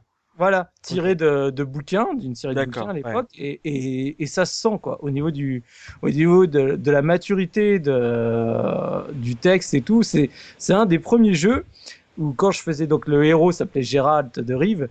Et quand, bah, des fois, je donnais des réponses, souvent, ça t'arrivait dans les RPG où, tu sais, on, te donnait un peu un amont de ce que, ce que tu voulais répondre. Et après, Ouais. quand il te faisait la phrase complète, tu disais, ouais, mais en fait, c'était pas du tout ça que je voulais dire. Bah, Ouais. C'était le premier jeu où vraiment j'avais l'impression de, de parler à la place de, du héros. quoi. L'écriture correspondait exactement à ma, à ma manière de penser. Ouais. Et du coup, ça m'a immergé dans, dans le jeu. Même les, en gros, toutes les quêtes annexes étaient intéressantes. Il n'y en avait pas une achetée. Il y en avait tout est emmené euh, dans, dans un pan de l'histoire vraiment intéressant. et voilà quoi, le, le jeu, je l'ai, je l'ai essoré en long, en large, en travers. T'avais en gros un moment, pareil, euh, dans l'histoire, tu pouvais prendre deux camps. Et, Ouais. et du coup, le, le, t'avais deux jeux différents, quoi. Ça avait rien à voir. C'était vraiment deux, deux voies complètement différentes. Mm. L'intro, je, je reviens deux secondes dessus parce que l'intro de, de la version améliorée était juste à tomber par terre. À chaque fois que je relançais le jeu, je regardais l'intro en entier. Et pourtant, des fois, ça m'arrivait de lancer le jeu trois fois dans la journée. La trois- je regardais l'intro trois fois, quoi. Et Moi, la j'ai- fin, J'ai une La toute petite question était- pour euh, pour Sub. Quand, quand tu dis euh, quand tu l'as essoré, c'est parce que il y a beaucoup de relations euh, physiques dedans ou, euh, Alors, faut savoir que dans le 2, tu, tu couches moins quand même que dans le 1. Parce que dans, le- dans le 1, tu tires tout ce qui bouge. hein. Et, euh, mais voilà, enfin, le, dans, dans le 2, tu es aussi beaucoup plus attaché au personnage de, de Triss Merigold qui t'accompagne un, un Triss peu. Merigold. Tout au- ouais, c'est, c'est, on va dire, c'est ta compagne du jeu. D'accord. Et euh, c'est, une magicienne. et c'est ton et- officiel quoi. voilà. On va- régulière. Même si ça t'empêche pas d'aller voir ailleurs, mais. Mais, Mais voilà. euh, dis-moi si je me trompe, le Witcher 2, il était, en- c'était encore un jeu euh, fermé, c'était pas encore euh, un monde ouvert celui-là. Oui, mais moi j'aimais bien justement que ce soit fermé parce que. euh, T'avais pas aimé le 3 Si, mais je trouve que tu perds un peu parce que les, les mondes ouverts, tu justement tu vas un peu diluer finalement l'intensité de l'histoire et de et de l'action puisque tu vas tu vas contempler tout ce qui se passe autour de toi. Ouais, Alors que là c'était vraiment concentré sur les zones, tu pouvais vraiment avancer, enfin tu avais l'impression C'était de presque plus intimiste, quoi. Voilà. Mais, Mmh, enfin, après c'est un point de vue personnel. Hein. euh, Mais CD, mais CD Projekt était aussi la, la preuve qu'on pouvait faire des bons RPG à l'ancienne en tenant compte de toutes les capacités d'un de, de la nouvelle génération. Pour moi, ça a été le renouveau du RPG parce qu'il n'y a pas que ça. Il y a eu leur projet après euh, sur des aspects plus science-fiction. Cyberpunk 2077 qui avait été un, Ah, incroyable. enfin qui était qui pour moi maintenant est un classique, mais Ouais. Enfin voilà, c'est c'est c'est des choses comme ça qui font que euh, c'est la transition, c'est-à-dire c'est- c'est un studio sorti de nulle part et Mhm. qui s'est imposé en l'espace de deux jeux comme une référence qui plaisait pas à tout le monde, mais voilà, qui faisait pour une communauté et qui faisait les choses bien. Et voilà, moi c'est tout ce que j'attends du jeu vidéo et c'est ça faisait plaisir de voir ça parce qu'on avait attendu très longtemps. Je me souviens que le- Nickel. à l'époque, euh, leur portage sur euh, Xbox 360, je- il me semble qu'il n'était pas sorti sur PS3. Non, non, non. Il, est, il Pas était plus qu'honorable hein, pour euh, entre guillemets Oui. pour de la Xbox. Hein. Enfin, euh, moi j'y avais pas trop joué parce qu'évidemment c'était pas trop le genre de jeu que je jouais, mais j'avais quand même eu l'occasion de le voir tourner et il était très très très correct hein, pour de la 360. Hein. Ah non, il est. Mais c'est vraiment le jeu qui m'a marqué euh, euh, de, ce- Cette- de cette saison. Cette Je... année-là. Tu me demandes d'en retenir qu'un, c'est ce- c'est celui que, qui m'a transcendé quoi. De toute façon, je pense qu'il est encore, euh, on peut encore le retrouver dans la, la compile. Il doit, on doit retrouver une compile à pas cher aujourd'hui. hein. Après, Ouais, je- il- Mais euh, après, faut faire gaffe. hein, pour les jeunes joueurs qui nous écoutent, c'est c'est du jeu vidéo à l'ancienne. hein, c'est euh, c'était ce qui se faisait de mieux à l'é- à l'époque en termes de technologie, mais c'était encore de la Ah, septième il- génération. Hein. il est encore pas trop mal aujourd'hui. Hein. Enfin moi Mm. j'ai évidemment j'ai eu un peu la liste des jeux que vous avez Ouais, ouais. présenté. J'ai jeté un œil. Mais t'es vieux aussi, Mika. Euh, ouais ouais. Mes, Ouais. mes yeux arrivent. Demande à tes HD. gosses de jouer à Witcher. Je suis pas sûr qu'ils apprécient. hein. Ouais, c'est clair. Oh, pour les sex cards du 1, si, je pense que. il, serait, il, serait, il serait choqué parce que c'est des jeux où, où tu couches un peu. Alors il serait choqué, je pense, les mômes d'aujourd'hui. Et ben justement, Mika, je reste avec toi puisque le deuxième jeu de cette année-là, on y a joué, mais c'est pas sorti exactement cette année-là. C'est sorti un peu avant. Toi, tu vas nous sortir un, un Spider-Man de ta de ta Ouais. besace. Lequel, lequel Ouais, as-tu ouais. fait? Quel était, quel était ce Spider-Man? Ben, euh, moi j'ai joué à The Amazing Spider-Man. Ok, mais quel, mais quel anglais magnifique tu as pris chez Looping Entre temps, j'ai pris des cours en 10 ans, quoi. Ouais, bah, en fait, moi, c'est un jeu, euh, j'ai vachement voulu en parler parce que euh, c'était pas du tout un jeu à à hype d'époque. Mais je, je, je pense que tu es la seule personne dans- en France à t'en souvenir. Je, je vois même pas, euh, je sais même pas, je me rappelle même Ah, pas qu'il y a eu un Amazing Spider-Man. euh, Ah, En En fait, 2010. en fait euh, j'ai une histoire particulière avec ce jeu parce que, Raconte. évidemment, je l'a- je l'avais acheté sur une brocante. Je me souviens encore, je l'avais payé 3 euros. Je me suis dit, je- à l'époque, on pouvait encore, je me suis dit, au pire, c'est une merde, je le revends, quoi. Ou je le garde pour la Il collection. j'ai avait- mis 4 euros. Dès l'époque, il l'avait acheté sur une brocante, hein, ça voulait tout Ouais. dire. Parce que c'est Ouais. pas Et genre, il l'a acheté euh, 5 ans après. Il- non, il- c'est le- à l'époque, il l'a acheté en brocante. Le jeu, ah, euh, je je ouais, il avait quoi, six mois quand je l'ai acheté, c'était moins d'un an. Hein. Mhm. Et en fait, euh, je me suis dit, oh, c'est encore un bête euh, portage du film que je trouvais extrêmement médiocre du reboot de l'époque. Donc je le prends. Oh, oui, c'est à l'époque où euh, Spider-Man appartenaient encore à, à Sony justement, à Sony Pictures, ouais. Voilà, et souvenez-vous de la fameuse Oh la scène de la grue, là où les grutiers lui font le trajet et tout. Enfin, pff. Enfin, bref, je l'ai jamais revu parce que c'était vraiment un étron. Enfin, un- les yeux, hein, c'était pas terrible. hein. Et euh, donc je lance le jeu sans y croire une demi seconde. Et en fait, Ouais. euh, grosse surprise parce que c'est la suite euh, du film. C'est pas euh, un portage du film en jeu vidéo. D'accord, c'est il faisait vraiment le lien entre euh, ce, le premier film et le deuxième.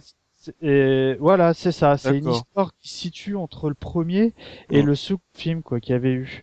Et euh, c'était c'était vraiment bien parce que je, je pense qu'à l'époque le c'était donc euh, Be- Benox qui avait encore la licence euh, Spider-Man, ouais, pour Activision qui faisait pas que des bons jeux, je trouvais. Ouais. Enfin en fait, il faisait que du Spider-Man, tu vois, comme Bungie avec Halo à l'époque, tu vois. Mhm. Et, euh, et là, je pense que le, le big boss de euh, Activision, il leur a dit écoute Coco, le, le Coco, super héros. Coco, les mecs. Oh, Ouais. l'expression, la rétro-expression. Oh c'est euh, le mec avec le gros Havane dans la bouche, hein, tu vois le délire Ouais. quoi. Oui. Tu, tu vois le, tu vois le clicheton Oui. euh, direct. Il dit le seul super héros qui fonctionne en ce moment, c'est Batman. Et pourtant Batman il a pas de pouvoir. Je veux que tu me fasses Batman mais version euh, dans l'univers de l'araignée quoi. Et c'est tout à fait ça quoi. C'est euh, un, un petit peu moins bien que le cultissime Batman d'époque. Mhm. Mais euh, c'était dans un environnement ouvert, donc un peu à la GTA, comme on, on disait à l'époque, GTA like. Ouais. Et euh, tu avais vraiment des capacités que tu pouvais en- que tu pouvais acquérir au fil du jeu. Et euh, surtout, tu avais pas mal de missions annexes qui étaient vraiment sympas où il fallait que tu sauves des gens. Parce que l'histoire, euh, bon évidemment j'en parle peu parce qu'elle casse pas trois pattes un canard, mais grosso modo, la Quatre pattes à société... une araignée. Cette fête, voilà.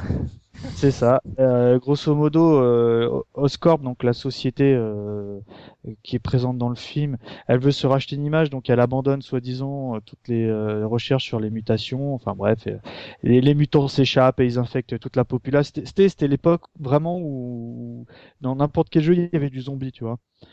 Et euh, bon bah toi tu dois sauver des gens, machin et tout. T'as des missions où tu dois aller dans les égouts, où tu fais de l'infiltration. Vraiment, j'en garde un grand grand souvenir. Je, vous- je vous cache pas que j'y ai pas rejoué parce que je pense qu'aujourd'hui il pique énormément. Mm. Mais euh, je, J'arrête. je m'étais, euh, je m'étais- ah oui. Encore un peu Ah, là. ah ça fait du bien. Ça faisait longtemps que je l'avais pas entendu. Et euh, je- quand tu m'as contacté pour, pour re- reparler des jeux de cette époque, c'est vraiment un de ceux que j'ai pensé immédiatement quoi. Mais comment t'as, mais comment tu fais pour penser à ce jeu-là, quoi Je veux dire? Ah, Mais, euh, j'avais. euh, Non, non, mais, tel- déjà que Witcher 2, c'est, assez hardos à, à refaire aujourd'hui, mais celui-là, mais laisse tomber. à tel point que Mais tu le retrouves même pas sur Insta, celui-là. je, je vous la sors ou je vous la sors pas? Vas-y. Ça fait un moment que je- L'anecdote de de- Mikado. c'est que je Non, c'est pas l'anecdote, c'est la parenthèse. La parenthèse, oula, pardon, oui, c'est vrai. C'est vrai, c'était la parenthèse. La mémoire. la mémoire. Non, non, non, ça fait, non, c'est dans l'anecdote, parce que l'anecdote Ah. a toujours un lien avec le sujet traité. Voilà. Les gars, vous avez mis 10 ans à capter ça quand même. Hein. Mm. Et ben, euh, j'avais pratiquement euh, euh, retourné le jeu avec tous les succès possibles et inimaginables, tellement que j'avais pris beaucoup de plaisir Mm. à, à y jouer, quoi. Voilà. D'accord. Donc tu étais un, un- comment on appelait ça, un successeur euh, de l'époque, c'est tu. Non, pas Success trop. gamer. Tu jouais pour, euh, tes- pour, Non, pour justement, débloquer des c'est- récompenses. c'est- C'est ça le truc, c'est que j'ai jamais trop euh, aimé ce genre de truc. Mais euh, sur ce jeu-là, j'étais tellement à fond dans le jeu que j'avais pas envie de le finir, ce qui est pas hyper hyper long. Il t'a coûté cher en plus. Voilà. euh, ah oui, bah là, j'ai j'ai les 3 euros d'époque, je les avais. euh, Ah, tu les as sentis passer, hein. Oula. 3 euros pour ça, oula, je me suis fait avoir. hein. Mais vraiment, c'était une belle surprise parce que j'attendais rien, voir euh, qu'est-ce que de qu'est-ce que j'ai acheté? et euh, et, et c'était vraiment, euh, voilà, tu tu prends Batman et tu l'adaptes euh, à l'univers de l'araignée et tu fais un super jeu, quoi. D'accord. Et bah si, si quelqu'un arrive à retrouver ce, ce Amazing Spider-Man, Voilà, bah, maintenant, comme, comme tu disais à l'époque, c'est la foire à la saucisse, hein, pour, dire ça- que maintenant, ça fait mal, hein, mais, euh, mais il nous sort de ses rétro-expressions, le Mika, ce soir. Ah, mais j'ai écouté quelques émissions avant de venir. Donc, Et euh, c'est ça, nous sommes de retour en, mi- en- nous sommes de retour en 2012, c'est magnifique. Euh, je passe à toi, Gerfo, c'est mis en Gerfo, puisque là tu nous proposes un petit duo, un, un petit duo Ouais. café crème là, euh, quelque chose d'un peu spécial avec euh, euh, deux jeux qui ont qui ont marqué à l'époque, qui sont sortis un peu avant, mais que tu as fait du, justement dans cette saison 2012-2013. Tu vas nous parler de Diablo 3 et de Dark Souls. Tout à fait. Alors c'est pour rester sur le thème euh, transition en fait un petit peu de, de cette période parce que Ouais. euh, euh, bah voilà Diablo bon on en a parlé je sais plus dans quelle saison qu'on avait fait des émissions sur les jeux de Blizzard ou sur Ouais. Diablo en direct je sais plus enfin bref Mm. Bon je suis un très très gros fan de cette licence Ouais. 2012 ça devait être l'année de la consécration Blizzard devait devenir le meilleur éditeur de tous les temps Ils, étaient- ils en partenariat avec Activision à l'époque. Activision Ouais, mais bon, on s'était dit que c'est que c'est- qu'ils arriveraient à s'en sortir et tout. Enfin bon, voilà, moi c'était j'étais c'était en impatience. Le jeu est sorti une semaine avant mon anniversaire. Je me fais offrir l'édition collector par une amie, tu vois. Jeune joueur que tu étais. Voilà, c'est tu te dis ça va être euh, ça va être énorme quoi. Diablo Et- T'as 3. pas pu jouer. J'ai pas pu jouer, ouais, pas c'est pu vrai. C'est vrai, j'avais oublié cette histoire, mais oui, on a on a eu le problème. Premier jeu obligé de se connecter pour jouer en solo de ma vie. Le premier jeu, d'accord. La première fois que je me retrouve confronté à ça, parce que moi, attendez, pas- attendez, attendez. Gerfo se fait dépuceler en connexion. Vas-y, explique. Eh ben en gros, euh... tu l'as senti la bande passante Euh, voilà, c'est ça. Ils nous ont mis une belle erreur de connexion pour lancer le jeu et tout. Et puis derrière, un jeu, mais qui moi m'a m'a profondément déçu. Je crois, tu sais, il y a, y a des des fois le, le terme trahison est très fort, mais pour moi ça a été une trahison ce jeu. C'est-à-dire, euh, t'as des attentes qui sont très hautes. Tu te dis, je vais pas trop monter la pression, mais quand même, je vois des choses, ça a l'air sympa. Tu joues, tu joues, et puis bah, ça prend pas quoi, ça prend pas du tout. Et pourtant, au boulot, dans les différents gens, je croyais, mais tu croisais, t'avais 4, 5, 6 personnes qui te disaient oh, putain, ça y est, on y est presque, on y est presque, les mecs, tous les jours, t'es là à guetter toutes les anecdotes, tu lances le jeu, et ça prend pas. Et tu fais, mais putain, est-ce que je suis vieux ou est-ce que le jeu est mauvais? Mais c'était pas déjà un peu du rétro gaming la série euh, Diablo à l'époque? Bah, Parce que il, pour c'est- il est certains, passé- oui, le- entre mais le 2 et le 3, il y a eu quelques années. euh, Enfin, je sais plus 10 combien. ans. Il s'est passé plus de Ah, 10, 10 ans, ans, entre voilà, la tu vois. sortie du 2 et le, et le, et le 3. Mais, mais bien sûr, mais justement, compte tenu du, de l'attente qu'il y avait eu et pour voir des choses qui ont, qui, qui sont aussi mal passées, bah, moi, ça m'a, ça m'a profondément déçu. Le jeu est pas mauvais en soi. C'est pas, il faut, faut pas taper dessus pour dire, euh, voilà, mais, mais le problème, c'est que il a, il a pas su faire honneur à sa légende et c'est quelque chose quand on a créé un des meilleurs jeux. les- je veux dire, voilà, sur les jeux PC, Diablo, même si aujourd'hui les jeunes n'en entendent plus parler, mais pour une génération entière de joueurs, Ouais. c'est des, c'est des week-ends entiers, des soirées à jouer, à, à chasser du, à buter du monstre et chasser du trésor. Et Diablo 3, la, la mayonnaise, elle a pas pris, quoi. Enfin, Et pourquoi C'était euh, juste les problèmes de connexion ou il y avait eu un truc Oh euh, non, c'est- bref, euh, je vais pas m'étendre trop dessus, mais bon, l'histoire était, l'histoire était très mauvaise. Il y Ah avait, ouais. il y avait une, euh, un transfert de compétences, une grosse influence de, de Wo- World of Warcraft, qui était un jeu qui était très bien en lui-même, mais qui n'était pas Diablo et qui a mis sa patte dans Diablo, il fallait pas. Des décisions au niveau du, de la direction artistique qui étaient très discutables, des palettes graphiques qui étaient plus du tout dans l'ambiance gothique des années 90. On Un- était vraiment un- très très loin de, de, de ce qu'on pouvait espérer. Mais c'est justement, Et- certainement que vous en aviez trop espéré peut-être. Et l'hôtel des ventes. L'hôtel des ventes, le Qu'est-ce problème qui va. s'est passé avec l'hôtel Ça, des l'hôtel ventes des ventes, c'est comme, c'est quand même l'entourloute. Hein. Ouais, voilà. Tourloute. Oh, oh, oh, c'est magnifique. J'ai même pas envie de te buzzer sur celle-là tellement elle est belle. Bah en gros, si tu veux, bon, Diablo avait un, avait un gros souci à son époque, c'est que bah, les, les objets avaient beaucoup de valeur pour certaines personnes, et plutôt que de te faire suer à passer des heures à essayer de les faire tomber, tu pouvais les payer avec de l'argent, du vrai Ouais. argent. C'était une spécialité, on disait, on parlait des petits farmers chinois qui passaient leur nuit à, à, à faire tourner des programmes pour pouvoir faire tomber des objets. Et Blizzard est arrivé avec une idée, bah dire on va l'intégrer dans le dans, dans le jeu directement. Et, puis finalement, euh, bah, ça a produit une inflation énorme sur euh, sur le, les, les, les prix. Ça ça a pas du tout endigué le- les problèmes et au contraire, ça a braqué les joueurs. euh, ça, ça a complètement braqué les joueurs. Donc c'était pas c'était pas c'était pas bon du tout. Mais à la j'ai même pas envie de m'attarder dessus parce que bon, c'est c'est vraiment dommage. Enfin, je le ouais, c'est vraiment été une trahison. C'est-à-dire c'est la perte Mm. d'un studio de mon enfance. Et moi, ça m'a fait très très mal, quoi. Enfin, je, je voilà. Et alors à côté Et de voilà, ça, pourquoi contrebalancer avec Dark Souls? Voilà. Alors je le contrebalance avec Dark Souls. Alors Dark Souls, c'est un jeu. Alors déjà, c'est le jeu qui m'a fait acheter une manette de 360.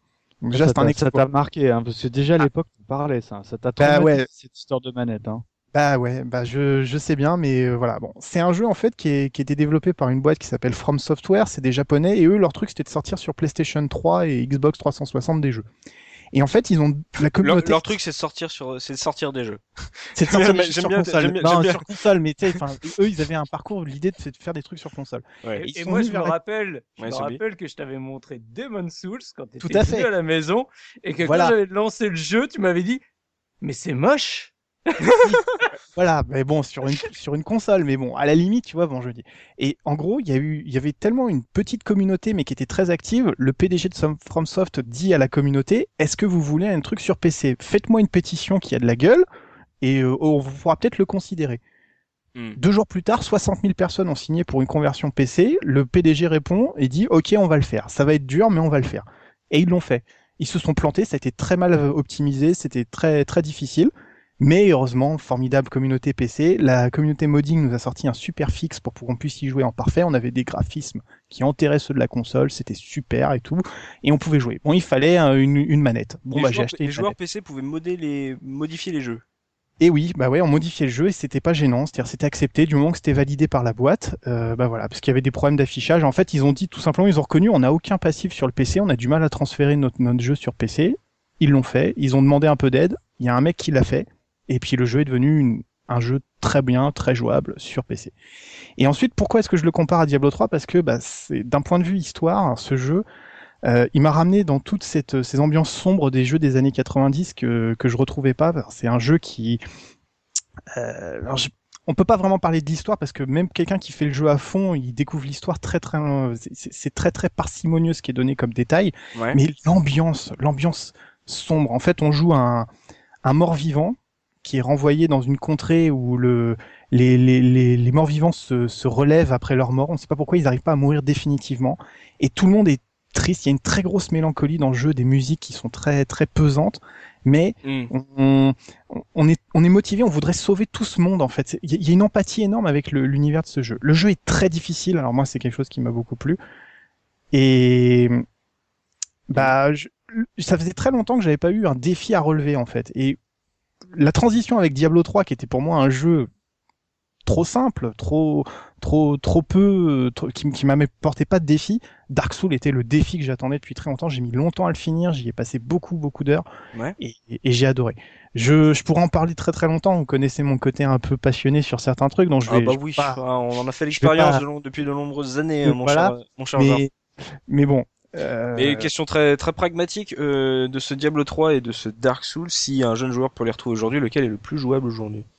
Lequel, Bah- lequel donne le plus entre guillemets de, de plaisir euh, à jouer? Bah, c'est difficile de jouer à Diablo 3 puisque les serveurs ont fermé depuis, donc euh, c'est quand même un peu emmerdant. Donc il faut faire un peu de bidouillage pour pouvoir euh, pour pouvoir y jouer en solo. Donc euh, bon, euh, voilà. Hmm. Euh, bah, Dark Souls a eu des suites, donc euh, il y a il y a des jeux qui sont très bien. Après c'est tu sais c'est toujours l'histoire pour le rétro. Est-ce qu'on le fait pour l'histoire? Oui, on peut refaire toute la série et ça vaut le coup. Ouais. Dark, Dark Souls 2, mais Dark Souls 2 était très bien, donc euh, il n'y a Ouais. pas de raison que, que ce soit différent. Je crois qu'il est sorti peu de temps après d'ailleurs, euh, dans les Ouais, années qui ont suivi, je, Ouais, la date en tête. Mais voilà, c'est bon, Dark Souls, mais par contre, préparez-vous à, à en chier, hein, parce que alors là, si on a dit que, Ah ça c'est du gameplay à l'ancienne. que hein, euh, non, c'est même pas du gameplay à l'ancienne, c'est du gameplay masochiste, quoi. C'est- C'est Mais on pas se- frustrant. C'est dur, mais pas frustrant, je trouve. c'est tu es donc un mage aussi, un mage aussi. C'est Il y a eu des jeux durs où ça me gonflait de d'y retourner, tu sais, quand c'est c'est bête, mais lui, et pourtant tu, tu pouvais faire toute une longue session et d'un coup t'as un vieux mec avec une lance qui te, qui te perfore en deux et, t'as- et, t'as- et tu perds tout.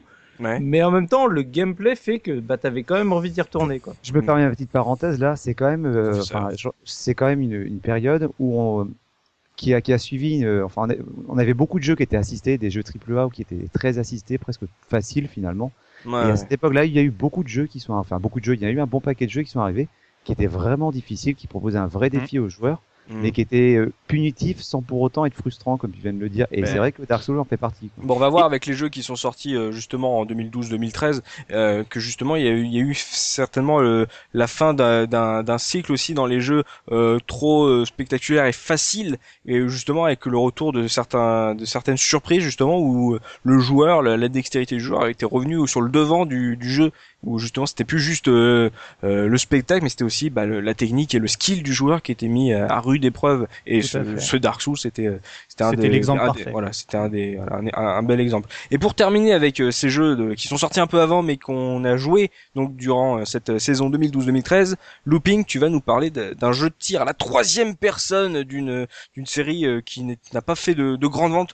Et un jeu Mm. qui n'a pas fait de grandes ventes non plus, mais qui, qui a eu son bon succès d'estime, puisque tu vas nous parler de Spec Ops The Line.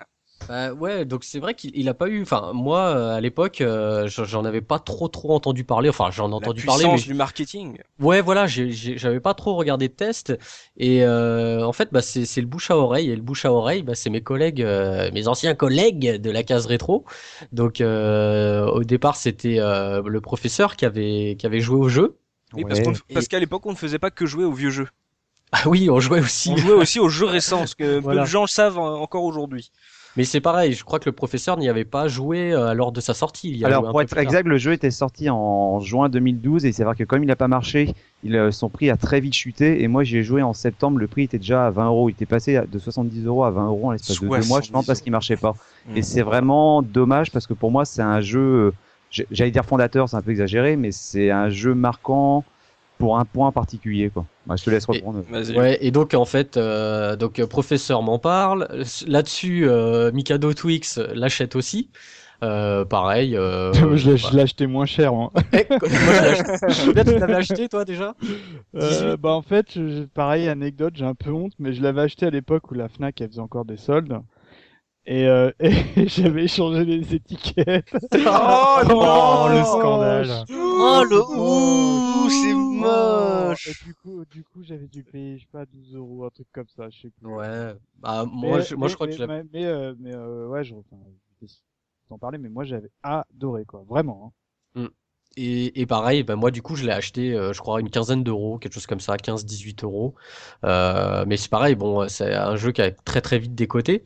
Ouais. Donc je suis parti sur cette base, sur du bouche à oreille. On m'a dit c'est bien, tu vas voir. Bon, c'est un TPS, euh, un peu, bah, un- face- des gens, on tue des gens, ça devrait te plaire. voilà, vous savez que ça me plaît, façon guerre en foire, mais euh, Ah, guerre, guerre moderne, guerre, guerre, euh, enfin guerre. Ouais, euh, terroriste, ouais, c'est. ouais, voilà, ouais. Gears, c'était vraiment le l'étalon du, du jeu de tir à la troisième personne à l'époque, et là, c'était euh, c'était quand même présenté pour un comme un sous un sous euh, Gears of War de l'époque Ouais, par la presse euh, entre guillemets. Bon, on a, Ouais. on a parlé de la presse euh, avant.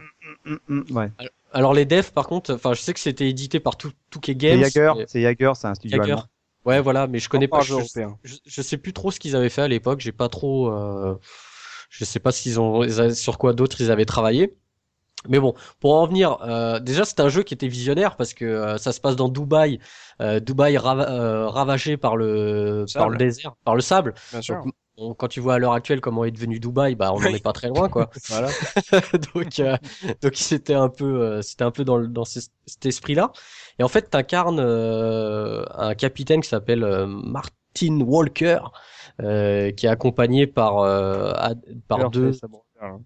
ouais, Adam et Lugo. Ces deux euh, ces deux euh, comment dire lieutenants. Lui euh, lui c'est le capitaine quoi. Oh les scénarios de 2010, on dirait. Vas-y.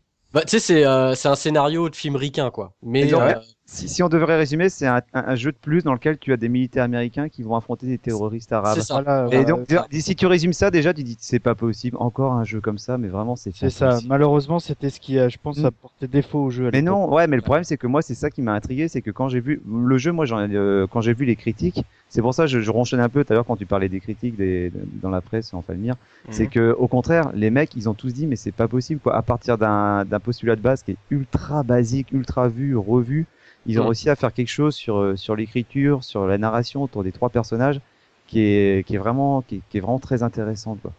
Bah, c'est ça, c'est qu'au au départ, tu, ta mission principale, c'est de retrouver euh, le colonel euh, John Conrad et euh, le Colonel 3... Trotman. colonel Oh la rétro blague. Oh, le Rambo. Je pense surtout que c'était par rapport à l'auteur de mince, comment s'appelait ce bouquin? Apocalypse Now, non. Bah oui, ben l'auteur du bouquin Oui. qui a inspiré Apocalypse Now, c'est euh, au cœur de l'enfer, un truc comme ça, pardon. Oui. Quelque chose Et, comme ça. euh, voilà, donc en fait, c'est vrai que quand tu le prends comme ça, quand tu lis le scénario, ça a l'air vraiment euh, bon. Tu te dis ouais, voilà, c'est un c'est un Call of Duty like quoi, un peu, sauf que c'est en, en version TPS quoi. Mais euh, mais il s'avère que une fois que t'es dans le jeu, et Au ben, cœur des ténèbres, pardon. euh, C'était au cœur des ténèbres. ouais. euh, au cœur, oui, pardon. Et euh, voilà, et il s'avère qu'en fait euh, l'histoire va complètement euh, basculer. Le problème c'est que c'est un jeu euh, sur lequel tu peux pas trop parler du scénario Ah parce que ben disons Ouais, que ça spoil. ouais, voilà, spoil ça spoil fin. très vite. C'est vrai. c'est Bah. c'est ce genre de film qui a enfin ce genre de film, tu vois, film, qui a un film- le voilà, lapsus. Ah mais c'est un lapsus, c'est un bon lapsus Voilà. hein, ça. hein. c'est c'est c'est le genre de de jeu où à la fin tu dis tu comprends pourquoi. Voilà. D'accord. Tu vois la Ouais. fin, tu dis, tu dis, enfin, tu, tu, tu, tu te doutes pendant le jeu que ça va se terminer plus ou moins comme ça. Enfin, tu, tu sens qu'il y a quelque chose. Mais à la fin, il y a un, un cliffhanger, c'est ça qu'on dit? Un cliffhanger. yeah. Cliffhanger. Un cliffhanger. Non, un Et puis- twist. C'est un twist. Un twist. Do you, do you know a cliffhanger? Ah ouais, voilà. Moi- Moi, il y avait un truc que j'avais vachement apprécié sur ce jeu, c'est que c'est un jeu qui est euh, qui est relativement court et euh, qui qui va pas non plus dans la surenchère.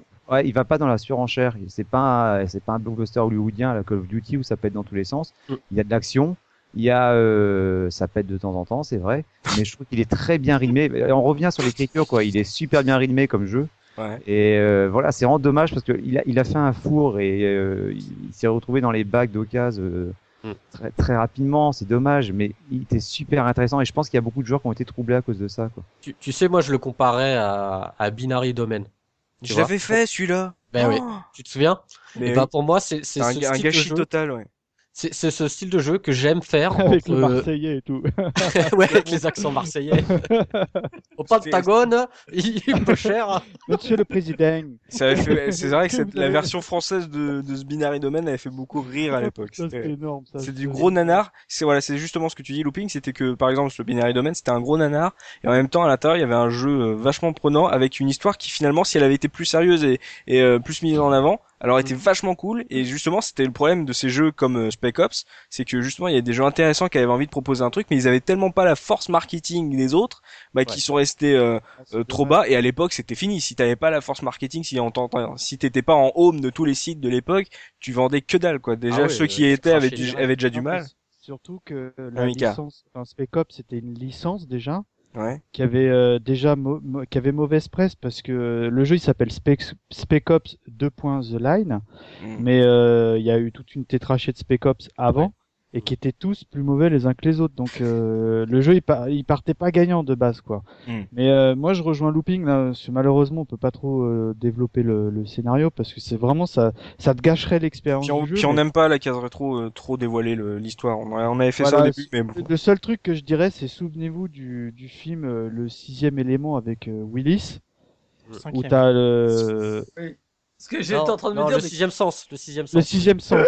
Ah, Oh, Ah, les, ra- Oh, les la- ravages du temps sur la mémoire. culture, oh la vache. on, la, on la garde, on la garde. Euh, le sixième sens, c'est ça? Avec Willis, où à la fin tu dis ah ouais ok d'accord. Euh, et puis quand si tu regardes le film une deuxième fois, évidemment tu le regardes plus pareil. Ouais. Et ben Spec Ops, enfin c'est évidemment pas du tout la même chose, mais euh, mais euh, si tu racontes Ouais. ça, ça, ça sera plus du tout la même expérience. Quoi. Vraiment, c'est, moi, j'en garde un excellent souvenir. Et, moi, tu vois, ce que j'allais dire, c'est typiquement le jeu que j'aime euh, faire entre deux, euh, deux gros euh, blockbusters, quoi. C'est-à-dire, moi, je l'ai fait, par exemple, à l'époque, je l'avais fait entre Bioshock et Assassin's Creed 3. Et c'est bien. C'était ça, c'était des, des, des, des trucs énormes. C'était des. Bah voilà. Et, ça, tu, l'époque. et tu fais un petit jeu comme ça, qui, parce que bon, il te, il te faut 8-10 heures pour le torcher, un grand maximum. Et euh, c'est J'aime bien, j'aime bien comme on dit, euh, 10 heures, euh, grand maximum, genre Oui, c'était, genre ouais. c'était court. Non, mais voilà, c'est c'est c'est des jeux que tu peux euh, tu peux faire comme ça, sans prise de tête, et au final qui sont très bons, mais malheureusement qui n'ont pas marché. Malheureusement. Euh, justement, ça, on va, ça, ça, ça, ça conclut cette partie des jeux qu'on a fait à l'époque, mais qui sont sortis un peu avant. Mais euh, on va se plonger vraiment dans le, dans les jeux qui sont sortis dans cette saison 2012-2013, les jeux qui sont, qui nous ont marqués, peut-être en bien ou en mal, on va voir. Et donc, on va se lancer, on va se lancer avec une petite OST sur euh, un des jeux qui avait lancé justement cette, euh, cette arrivée des jeux épisodiques euh, qui n'étaient pas venus et qui a eu du temps à venir. Et c'est justement, c'est venu par des, par des tout petits jeux. Et on va commencer avec The Walking Dead. On se retrouve après la musique.